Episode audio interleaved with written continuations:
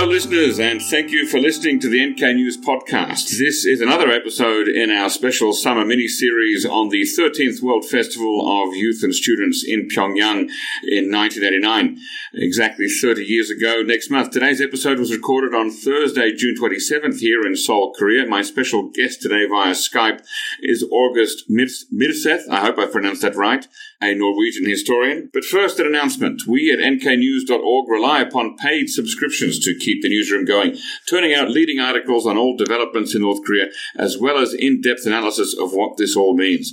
Please consider buying a subscription. You can save $50 off your first year just by entering the code podcast at the checkout.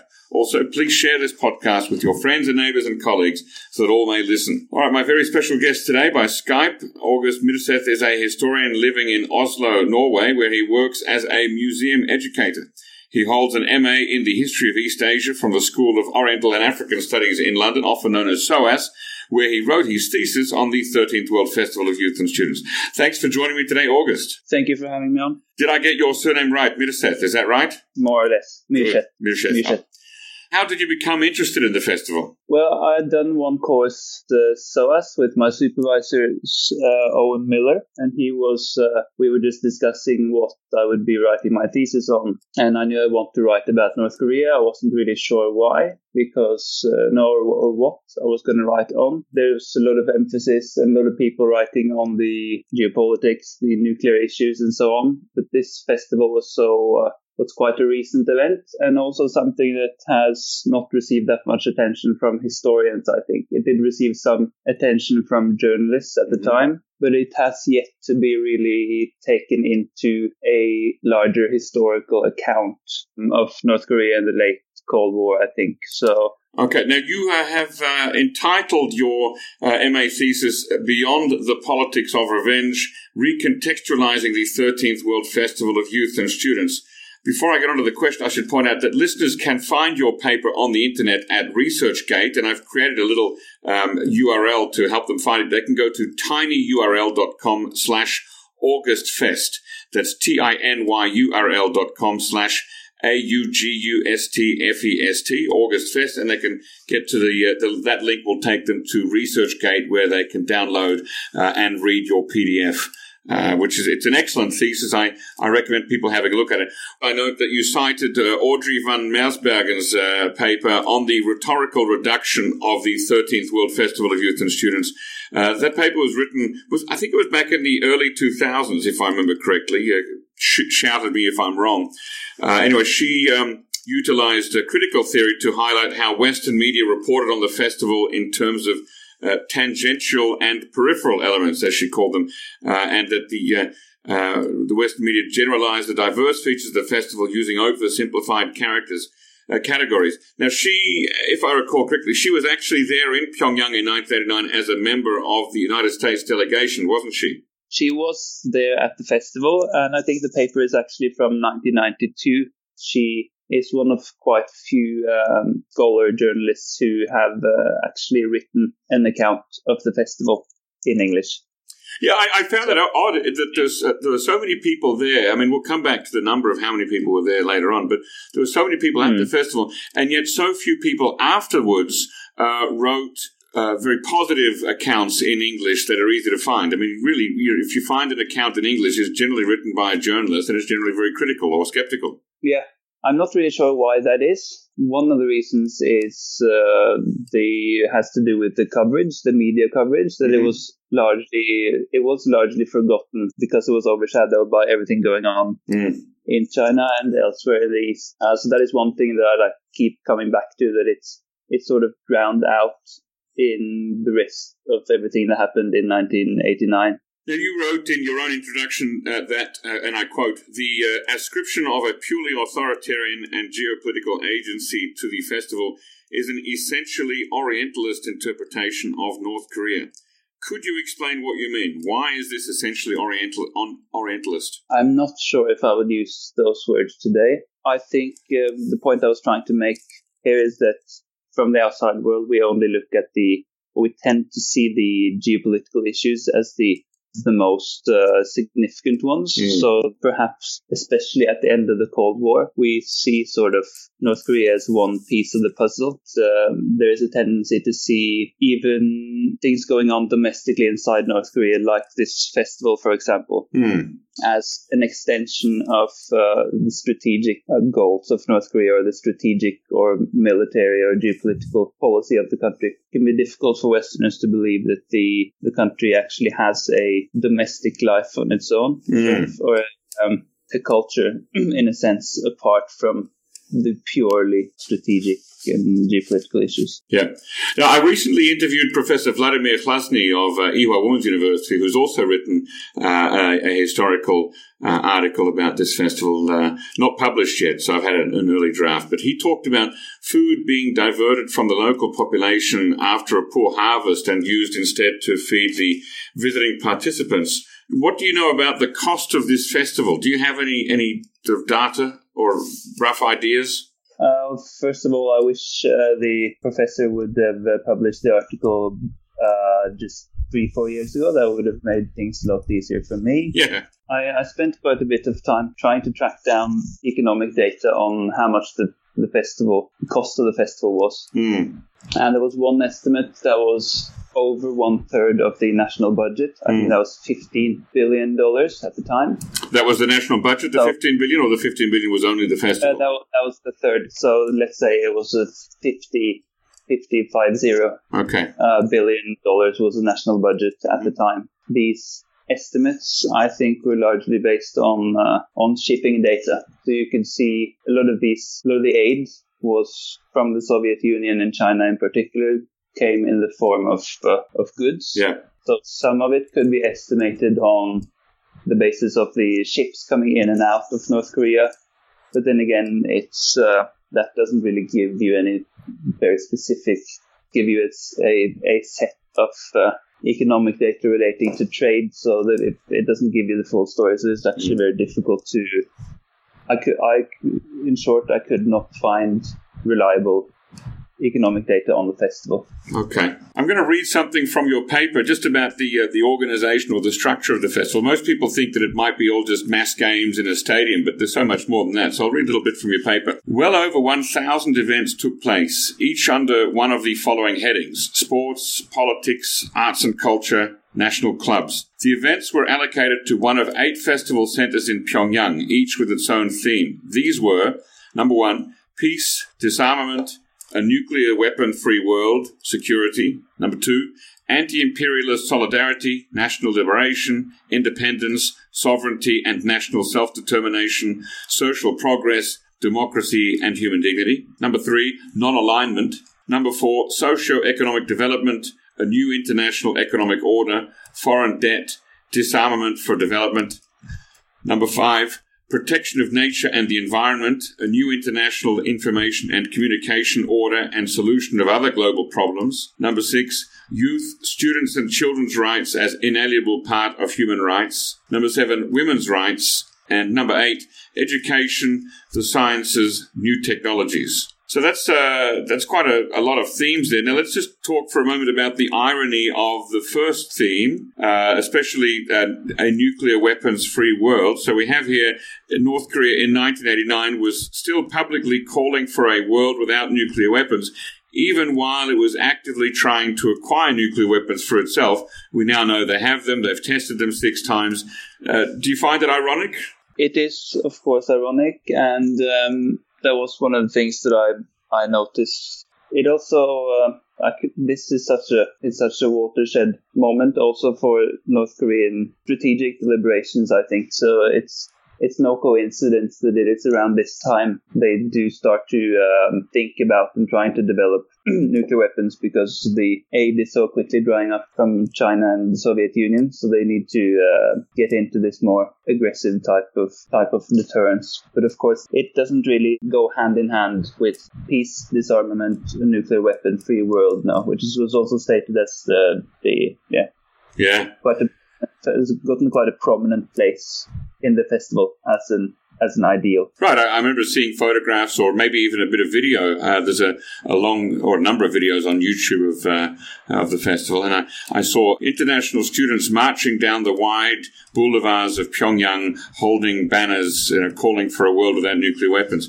Now, I, I should point out that uh, I have spoken to a number of people uh, in the past uh, and asked them, you know, when do you think North Korea uh, put itself firmly on the road towards nuclear weapons? Now, uh, there's no consensus on that. Uh, some people believe that right after 1953 was when North Korea decided, okay, we need to get nuclear weapons. Others have said the Cuban Missile Crisis was the the, the, clear sign for Kim Il Sung that the Soviets would not protect him because they couldn't protect Cuba, so he needed to get missiles for himself.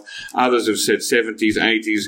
Uh, but certainly by 1989, I think they were well on the way towards it, uh, to, to, getting it. And, you know, it was only uh, a little bit over four years later that we had the first nuclear weapons crisis when uh, when Jimmy Carter flew to uh, to Pyongyang in '94, just before Kim Il Sung died. So I think by '89, there's a very good chance that the, they were starting to see some of the first fruits of their efforts. Yeah, you're you're most certainly um, right. I think I was more thinking about the this was the time where it was even um, becoming somewhat official, or mm. pe- people intelligence agencies and so on knew, but I'm not sure when they started actually talking about this. Uh, another interesting topic, of course, foreign debt. You've already mentioned the uh, application to East Germany of, uh, of debt cancellation, and I was also thinking about the uh, several loans, especially to Nordic countries, that were defaulted on by North Korea back in the 1970s. So I thought that's an interesting topic to choose for uh, one of their themes too. Uh, that is one very interesting thing.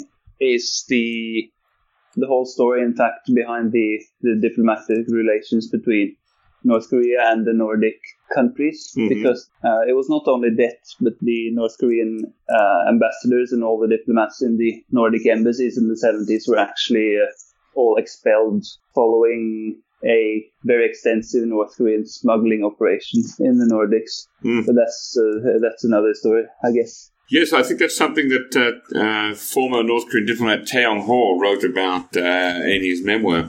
Uh, do you know if the issue of gay rights was discussed anywhere in, uh, for example, in I'm thinking of topic two, uh, democracy and human dignity, or social progress, or anywhere else in the in the festival? I would assume that the North Koreans didn't expect that to be discussed, and I mm. haven't found specific examples referring to gay or LGBT matters. Uh, but I do know that there have been um, specifically there was uh, support for Amnesty International, so there could be something there. But I haven't uh, I haven't seen that. No. Uh, yeah, uh, let's talk about Amnesty International. You wrote in your paper about some disruptions that occurred during the opening ceremony involving specifically Nord- Nordic students uh, and access to Amnesty International. Could you tell us a bit more about that? Well, as far as I, I gathered, there was a was a Nordic delegation. They consisted of uh, a few Norwegians, a few Finns, and Swedes, I think, and they also had um, a few Italians joining them in mm-hmm. a protest on behalf of Amnesty International essentially to uh, to smuggle in into the stadium, not just to the country, but into the stadium. They smuggled Amnesty International T-shirts mm. and banners. Just when the festival, I think it was actually during the opening ceremony, they took off their uh, their their jumpers and they all uh, so they were all sporting these Amnesty International T-shirts and they uh, got up the banners and so on. Uh, some accounts say that uh, Kim Il Sung left left the stadium when mm. he saw the disruption that broke out. So he what? did not want to be there at the time. What was the issue exactly? Why was Amnesty International not there? It was a demonstration against the regime. So it was a um, it was a human rights campaign mm-hmm. essentially. I think we should um, we should also remember that there was, despite being a largely um, socialist or left wing tradition, this these world festivals. Uh, there were also people from other parties. You even had certain conservatives. I know from the Norwegian delegation, there were different type of political youth parties that was represented hmm. uh, in the Nordic delegation. They were all in on the uh, amnesty um, scandal, if we can call it that. I couldn't. I don't know if there were any accounts of this in North Korean media after. Hmm. Probably not. But I was told that the closing ceremony, the, the delegation with the Amnesty t-shirts, they were placed uh, just right in the middle of a very enthusiastic uh-huh. North Korean crowd. Right. Uh, sort of keep them at bay. Now, in your thesis, you look at the festival from four different uh, theoretical perspectives. Let's uh, talk about them uh, briefly, one by one. The first one you've got is the theory of sports and mass spectacle. What's that all about? What's the theory? Some some of our listeners may be unfamiliar with the idea that there is a theory of sports. I was, to be honest, also unfamiliar with uh, any theory of sports before I started doing this. Okay. That goes um, back to something I mentioned earlier that sports mega events like yeah. these uh, and like the Olympics, they also serve a political purpose. Hmm. So, and we have countless examples of this in the Olymp- in the Olympic history. Hmm. So, for example, you know the story of all the boycotts uh, of Moscow, the um, shootings in the Munich Olympics. Like, there's a lot of politics intertwined with the Olympics. That is always a feature of these uh, big uh, big sports events, mm-hmm. and it's also it gives particular countries a chance to show off their wealth or their uh, or their athletic prowess and so on, uh, as was the case for for South Korea in 1988 when they were able to uh, like really show off their uh, technological hmm. supremacy uh, for the first time. Uh, but the theories of sports, I'm no expert still on the theories of sports, uh, but it does relate to the purpose of sports besides just the a lot of people running around on a field, for example. The political or social purposes of sports. That's what the theories of sports set out to uh, discuss. All right, let's talk about uh, mass spectacle. Uh, so-called SLET. That's a word that I used uh, that I learned from reading your thesis. What is so-called SLET? And where did it come from? Uh, well, I found it very interesting to learn about these things because I had never heard about it either. Uh, so I started to look at the not just the festival, but the North Korean mass games tradition uh, in general. And it sort of it went back to, to another Soviet tradition, uh, which stems from the Czech tradition of Sokol. And Sokol is actually a uh, it is a sport that is performed uh, by groups, and it is still an active sport. So I think it originated in Prague, in the Czech Republic, in the 1860s, mm. uh, as sort of a community-based gymnastics. Mm-hmm. So a way to for communities to get together and uh, just have a nice uh, athletic time. I think that was the, the purpose. And then the Soviet Union would later adopt this because it was suitable for uh, because it was community based. Mm. So it was intended for many people to, to do it together. Uh, and it was also very suitable for uh, display, so it could be used for festivals or uh, in relation to uh, to military parades and so on. So it is a display of um, coordination. It can be a display of, of strength and so on.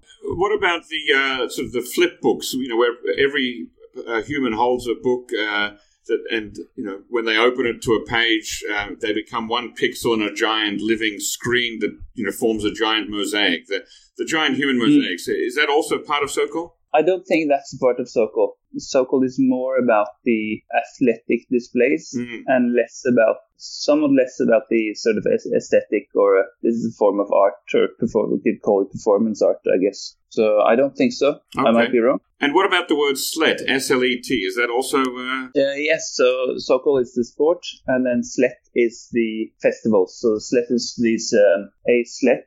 It's where these uh, groups of athletes come together and perform the mass athletics. So ah, okay, so that's the name of the event. Sokol is the sport. Yeah. yeah. Uh, and can we see that, or can we see the uh, the 1989 festival perhaps as a, a forerunner or a precedent for the Arirang Mass Games that started in the early 2000s? Most certainly, you can. And if you were to compare video footage, I think you would see a lot of mm-hmm. uh, a lot of similarities. I haven't been able to obtain that much footage, so I actually haven't seen many of the uh, the uh, events from this festival. But I think it, we can definitely assume that some of the Arirang mass games sort of originates in the in this festival. Now, you, you also found something interesting about Shinto religion, and uh, uh, you know during uh, Japan's colonization of Korea. Uh, what was that all about? during the Japanese period, the Korean Japanese period from 1910 to 45, the Japanese government had different ways of trying to um, subjugate or assimilate the, the Korean population into a more Japanese way of life. Sure. So a form of imperialism. And one of these was that they used, perhaps especially in Korea, occupation. And one of these was was uh, what they call the Shinto Shinto festivals. Mm-hmm. So Shinto is, um, as the listeners um, might know, is the state religion or was the uh, state religion in Japan. Uh, and an important feature of Shinto is uh, emperor worship. and this idea of Shinto and Shinto festivals was taken to Korea and was really promoted in Korea by the Japanese. If we can look at the these Shinto festivals as a uh, forerunner for what would eventually become North Korean mass displays. What specific activities or or, uh, or, or, themes or um, parts of the Shinto festival can you point to that have been perhaps folded into or borrowed into uh, you know uh, North Korea's mass displays? It has um, many similarities. So there was one author that uh, characterizes the Shinto festivals as a coupling of prayer and play. So mm. you sort of have uh, the political or even semi-religious activities on one side, and then you have play on the other side. So you have the spiritual side, or even spiritual or political side, and then athletic side to these festivals. Mm-hmm. So you had, for example, in the Shinto festivals that the Japanese government promoted in the 20s, you had uh, sumo wrestling was one thing. You had uh, Japanese comedy shows were put on, and also other type of um, athletics that might be more reminiscent of um, of what we consider to be typical of North Korean mass displays today, mm. and also um, religious rituals as well. And, and you're saying that uh, in the North Korean mass spectacles, the, sort of the praise of the leader is, is the stand-in for the Japanese gods. Yes, I mean it is a bit of a leap to make that claim, uh, but it is at least interesting to see how uh, how they go hand in hand because the the emperor worship was such an such a key feature of the um, the Shinto festivals. Whilst the uh, what we could call today's emperor worship in North Korea is such an important feature of the mass games of today. Mm-hmm. So uh, in the paper, I do trace um, the more uh, authoritarian features of the North Korean festival culture back to the Japanese period. Mm. Now, the uh, second theme that you looked at is the historical origins of the World Festival of Youth and Students. Uh, I talked quite a bit about that with uh, Vladimir Hlasny, in my recent interview with him, but how would you summarize uh, the movement? The movement started after the Second World War. It was not started as a response to the Olympics. It was a Soviet tradition in its own right. It was uh, it was organized by this conglomerate of different left-wing student organizations, yeah. if I remember correct. And this was the one in Pyongyang was the 13th. And uh, before there had been uh, these uh, world festivals of youth and students in all sorts of different East Bloc countries like Cuba. Mm-hmm. And I think the first one was actually in Prague. So mm-hmm. that's uh, takes it back to the origins of the Sokol tradition again, because right. Uh, Prague is indeed where the Sokol tradition comes from. You point out in your paper that there was this kind of a, a, difficult balance between the intentions of the North Korean government on the one hand and the intentions of the World Festival of Youth and Students, uh, you know, the, the, national, the International Union of Students movement on the other hand, that it, it wasn't simply a, a North Korean political display precisely because it was tied to this international movement, and that's why there were there were sort of two intentions that had to be, or two wills that had to be held in balance together. Yes, and I think we can see this in uh, this is expressed in in different ways, and I think that's also one of the things that makes this uh, festival different than the more recent mass games. Precisely because yeah. the, the, North Korean government's always used to doing things, you know, by itself, where it's the it's the prime mover, it's the only agent. And this this time it was, uh, although it was the host, uh, it had to work in cooperation, in tandem with this international organization. That couldn't have been easy for both sides. No, probably not. I think the if I was to uh, to make an assumption, I would probably think that the North Korean government uh, expected it to be to have more uh, staunch allies in the what I refer to as the global young left. So Yeah. the, uh, it's a very broad term, like the international uh, activist left left wing movement or Yeah. movements. Maybe it might be that during the the process of arranging this festival, uh, the North Koreans became a bit disappointed with the lack of enthusiasm for their own regime. Maybe they expected to find more enthusiasm for uh, what was, in a sense, still a socialist. So In fact, Yes. let, let's use that as a springboard to talk about the geopolitical situation. Was North Korea becoming more isolated around this time? it was definitely becoming um, more isolated, or uh, it was uh, it was already isolated in a sense. But I think it was not just the isolation; it was the estrangement from China and the Soviet Union in financial terms, and also uh, they were.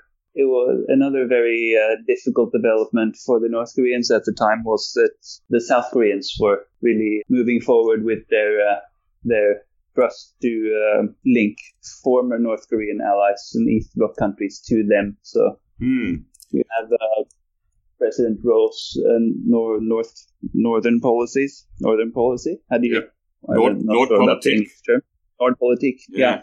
So that probably is just as much of a headache for the uh, North Koreans at the time that the South Korean government very successfully reaches out to East Bloc countries. So that's uh, uh, in this period. So that must have been um, difficult development for the North Koreans to be looking at at the time. Right, I think you mentioned in your paper that it was only a month or two after the end of the festival that the uh, the Soviet Union uh, made a decision to uh, to get closer to South Korea in, in diplomatic relations, didn't it? Yes. So that's one other thing that makes this um, this festival such a perfect storm in a Mm. sense, uh, because you have the Soviet Union um, reestablishing ties with South Korea. Mm-hmm. You have um, the uprisings in Beijing at the same time, and then after a few short months, the Soviet and China, Soviet Union and China, they cut off most of the aid. That was, by some estimates, I think up to 70% of the national budget.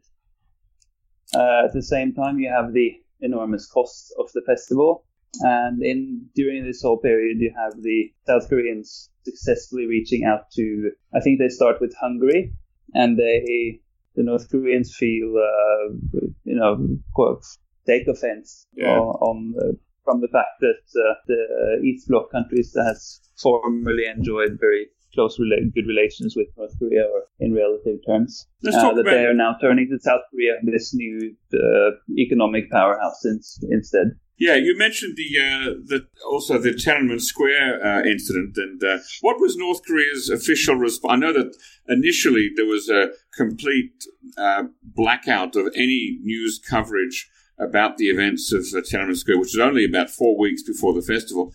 Uh, we heard in uh, our interview last week with Monique Macias that uh, there were some rumors, you know, some news was filtering in through some of the students. So when the North Korean government eventually made a response to the Tiananmen Square massacre, what was it? Well, first of all, I think they made the Rodong Sinmun made the announcement of the uprisings in Beijing on the opening on the opening day of the festival. Wow. So that suggests that they weren't really that interested in uh, Koreans to hear about the Beijing protests at all.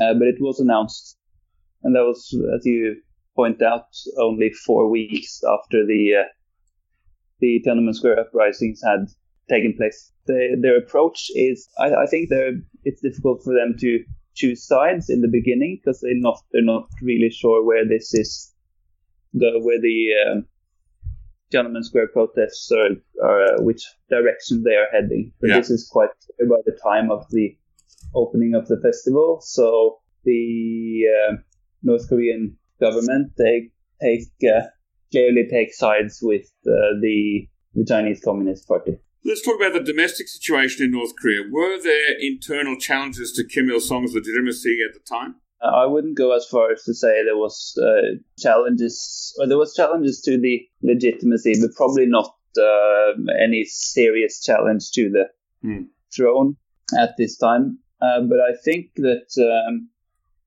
Kim Jong Il was still in in the process of uh, consolidating his uh, standing and his reputation by the time the festival came around in 1981. I think that his position was uh, was quite secure, uh, but it was uh, there was still these um, these so-called second in commands earlier in the 1980s that may or may not have posed a threat, like uh, O Jin-u, for example, is one. Mm-hmm. But most of these they die in the course of the 1980s. So by the time the festival comes around, Mm-hmm. uh, his position is probably secure Yeah. from uh, any serious internal opposition within the party. But still, he uh, he has a way to go with uh, the North Korean people. And as you um, are aware, this was the first ever dynastic succession in the communist world, so Yeah. it was controversial, not just um, in Korea, but also also in the rest of the the East Bloc. This was very uh, unusual, an Right. unusual move. But what else was happening in North Korea at the time that we know about? Well, the there was an attempt, somewhat successful attempt, to involve the entire population in um, in these festivities, festivities because they were they were of course uh, meant to be also a display for the North Korean population, uh, but they were going to be take a lot of manpower. So uh, what the regime did was to initiate these um, what they called a uh, 200 day battle, Mm. which was uh, essentially a word for uh, glorified uh, term for uh, somewhat forced labor, at least. Uh, Yeah. The bor- borderline between voluntary and forced labor. Uh, so it was this 200 day battle was essentially um, 200 days of labor that was imposed on the North Korean population, uh, where the purpose was to build uh, all sorts of things in the lead up to the festival. So it was uh, bridges and railroads, and it was um, Stadium. it was uh, stadiums and uh, other facilities because there were there were a lot of things, just material things, um, as well as hotels, hotel rooms, accommodation. yeah. Uh, just Kwangbok a lot Street. of things needed to be yeah exactly. So there's a lot of things that needed to be put in place if the festival was going to be a success Mm. and North Korea had a tradition for this already to sort of uh, get together, volunteer. Yeah, so they had a tradition for getting the whole population together and working towards a common goal, uh, voluntary or not voluntary. Yeah, about these So 200 they day uh, these, uh, campaigns. Have you ever read uh, the book by Andrew Holloway? Uh, it's never been published in print form, but you can find it on the website of Aidan Foster Carter. Uh, Andrew Holloway was an Englishman who worked in Pyongyang uh, in 1988 for one year as a um, as an editor of translations of Kim Il Sung's works in English, uh, and he specifically talks about the 200 day campaign that he saw uh, that took place in 1988 when they were still building many of those facilities. And he writes actually quite at length about uh, watching the people uh, working seven days a week, and uh, often, you know, you would find uh, 20 or, or 30 or 50 people um, on a work site doing something, you know, very, very slowly by manual labor that could be done by a machine in a couple of hours. And, you know, that often you would have 50 people, but only one hammer, that kind of a thing. And so a lot of the, a lot of the time, he said people were just sitting around waiting with nothing to do. Uh, no, I'm not familiar with that book, uh, but it sounds much like the the accounts that I have uh, come across. Yeah, it's well worth reading. Anyone can find it on the uh, the website of Aidan Foster Carter. Just look for uh, A Year in Pyongyang by uh, Andrew Holloway, uh, completely free. Uh, and that's at uh, A. aidanfc.net, aidanfc.net, uh, A Year in Pyongyang. A remarkable book. And it, it sounds like something, you know, he was quite worried or concerned watching his uh, friends and colleagues go through this 200 day campaign. And he said that after the end of the of the one campaign, maybe a month or two later, they started a second campaign. So there's been more more than one of these 200 day campaigns over the course of the, the period leading up to the festival. Yeah, we can ask ourselves if the purpose of uh, these 200 day battles is indeed to build things Mm. in an efficient manner to get them built, or if the purpose uh, is the work itself because, as you mentioned, it was sometimes very inefficient. Yeah. Uh, that could have something to do with uh, with um, access to heavy machinery, of course, but it could Mhm. also be just the the fact that the the labor was the, the purpose uh, in and of itself. Sometimes. Let's talk uh, briefly about the North Korea, oh, sorry, the Norwegian delegation to the festival. How big was it? I think they were around thirty people. Mm-hmm. That is my just my estimate based on what I've uh, been able to gather.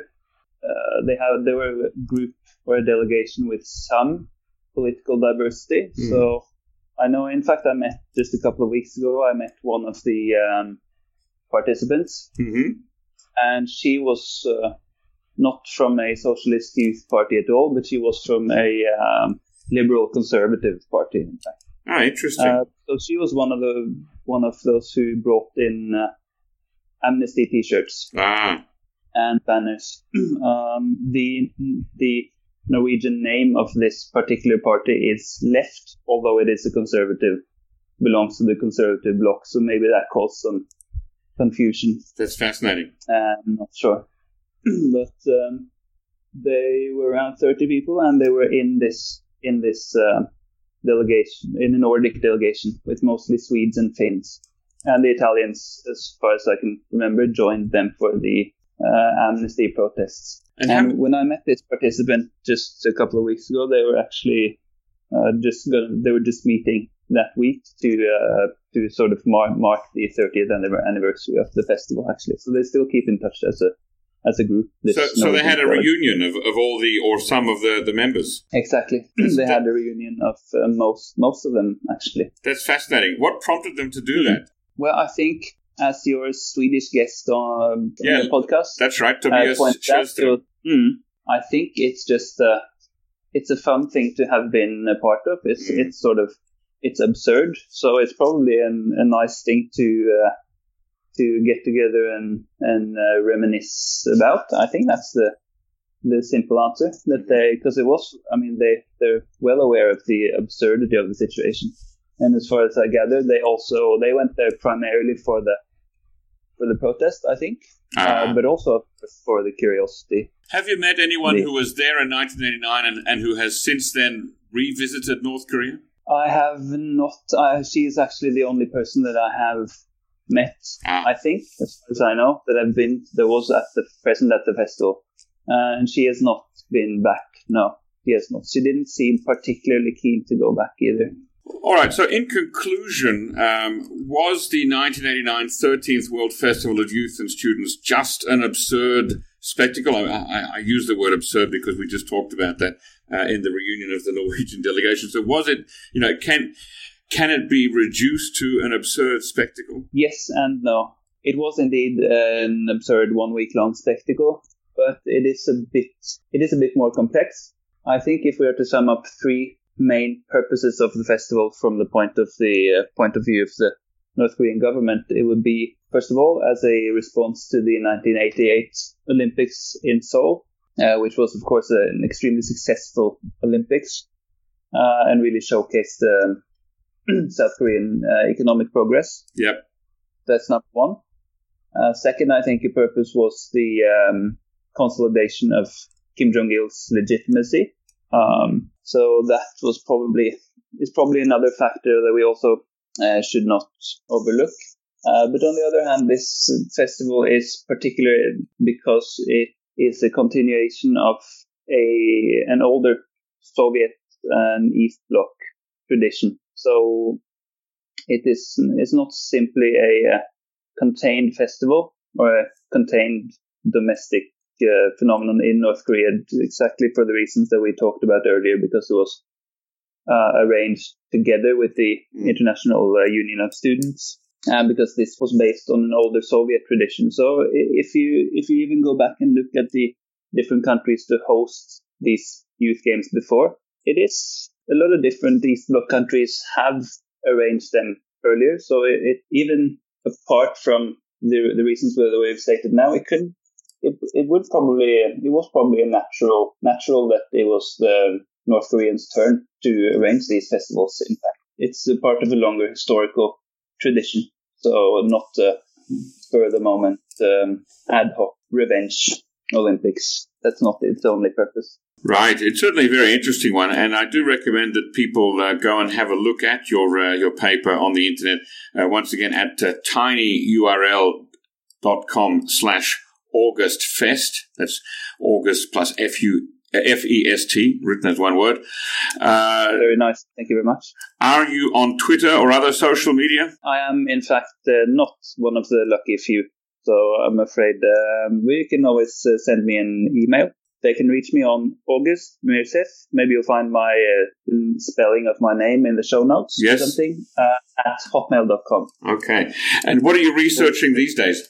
Uh, I'm not really researching much these days. I work in um, an Oslo museum, mm-hmm. so but um, it's um, in part a historical museum, so I get the chance to talk to uh, uh, visitor groups and so on, and develop uh, exhibitions about uh, all sorts of more recent international history. Okay, well, I do appreciate you for your time. You've been very generous with your time today, August. So thank you uh, so much. And uh, thank you very much for uh, for having me. Not at all. And don't forget, uh, listeners, to uh, share this podcast with your friends and uh, colleagues. And our thanks go, as always, to post production editor Arius Dare for cutting out all the noises and silences, and to James Fretwell, who has taken over from Christina Lee in facilitating with this podcast. Thanks for listening, and check us again next time.